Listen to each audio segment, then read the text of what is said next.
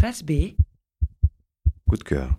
Fernando Pessoa est un poète portugais né à Lisbonne en 1888 et mort en 1935. C'est un poète mondialement réputé qui a vécu, euh, pourrait-on dire, par procuration.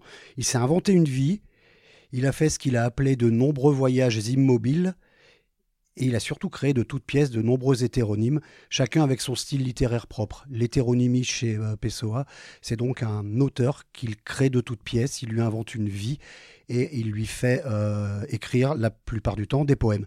L'un des hétéronymes euh, les plus connus s'appelle Alvaro de Campos, et c'est donc cet Alvaro de Campos, c'est-à-dire donc Fernando Pessoa, qui écrit ce bureau de tabac.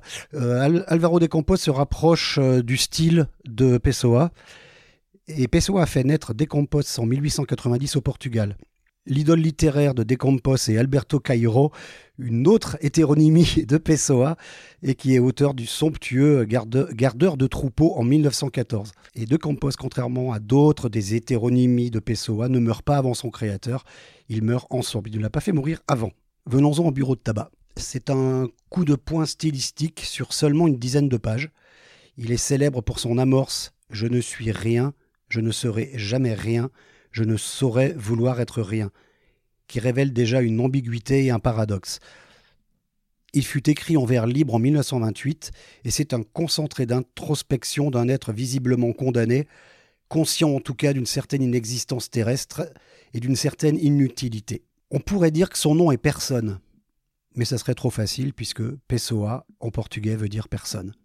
L'homme représenté dans Bureau de tabac, il est transparent, désenchanté, il prend des notes en face de, de, ce bureau de tabac sur cet extérieur auquel il ne prend pas part puisqu'il regarde le monde vivre d'où il est, sans y participer.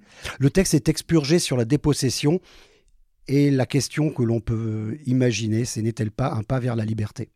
Un de ces textes massus qui résonne très longtemps, qui aurait dû s'intituler par ailleurs Marche de la défaite. C'est le premier des ouvrages de Pessoa traduit en français.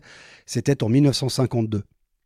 Il est ici augmenté d'une quinzaine de poèmes d'Alvaro de Campos, dont Fernando Pessoa, dans une magnifique édition bilingue, portugais-français 2021, et une nouvelle traduction de Max de Carvalho.